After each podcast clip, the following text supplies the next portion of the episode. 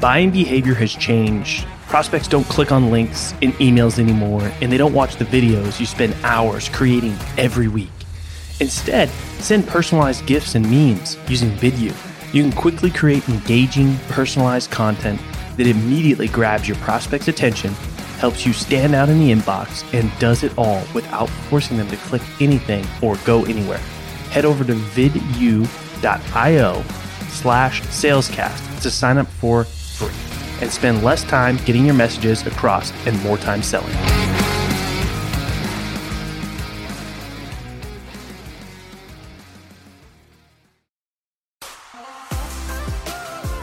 In the world of sales, you either sink, swim, or break through to the next level. My name's Colin Mitchell, and this is Sales Transformation, a new kind of sales show designed to bring you through the epic, life changing moments of elite sellers so you can experience your own sales transformation. All right, welcome to another episode of Sales Transformation. Today is a solo episode where I'm going to dig into a topic, then a term that you see a lot of people throwing around. And what I'm talking about is cold calling is dead. And I want to dig into that for a second because, you know, a lot of the people that are saying cold calling is dead haven't made a cold call in this decade. So the key here is don't just listen to the noise that everybody's putting out there. Don't even listen to me. Go have your own experience with the things that you do to be successful in your sales role. And if you're in sales, cold calling should be a part of your role. Now, I know my SDRs and my BDRs, they live for cold calling. AEs, you should be making cold calls too. And if your sales leadership isn't recommending that you make cold calls, well, you should make them anyway.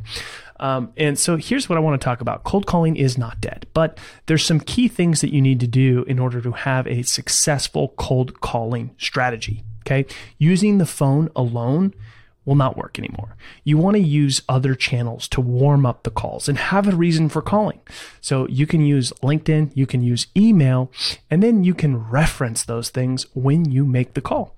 And the things that, you know, Ed and I have been doing live cold calls on LinkedIn. And last week we did a day's worth of prospecting in 60 minutes thanks to our partner Monster Connect, and we had very good data provided to us by CloudLead. And what happened in that 60 minute dial session is we had over 25 conversations. We got a couple of referrals of who we should be talking to, and we booked three meetings. Three meetings in 60 minutes. That is crazy. Okay. Now, there's some things that you can do to have a good cold calling strategy. One, you need to have good data because you don't want to deal with 20 or 30% being no longer there, wrong number, and all that other junk that just gets frustrating and really hurts your momentum of your cold calling block. So having good data is essential. Having a solid script. Now, a script is a, you know, so you have a direction to go. Um, but the script is only going to get you so far. And what I've learned since we've been doing these sessions is there's two things people want to know right away in the call. Like, who is this and why are you calling? And if you can answer those things right away and you can get permission to move forward, then you can get into uh, having more of a dialogue, having more of a conversation. And your mindset is huge as well. If you go into it with this mindset of cold calling is dead, people don't pick up the phone and this sucks, then yeah, people aren't going to pick up the phone. It's going to suck and you're not going to book any meetings.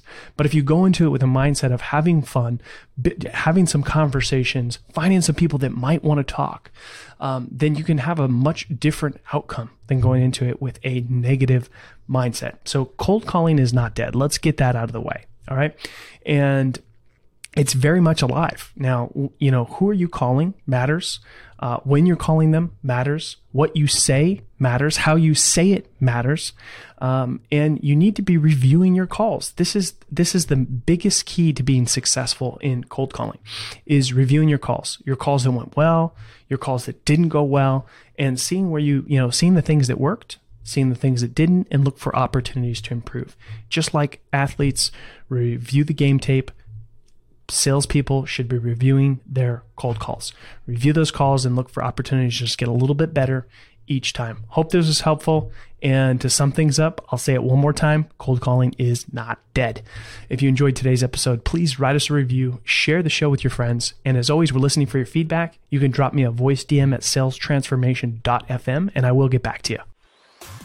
Hey, you stuck around. That tells me you're serious about your own sales transformation. If you're tired of doing things the old way and want to get started in your journey with other people on the same path, head over to salescast.community and crush your numbers on your leaderboard. Yeah, it's free. Salescast.community. Send me a DM with your best pitch and mention this ad, and I might even give you free access to our best templates.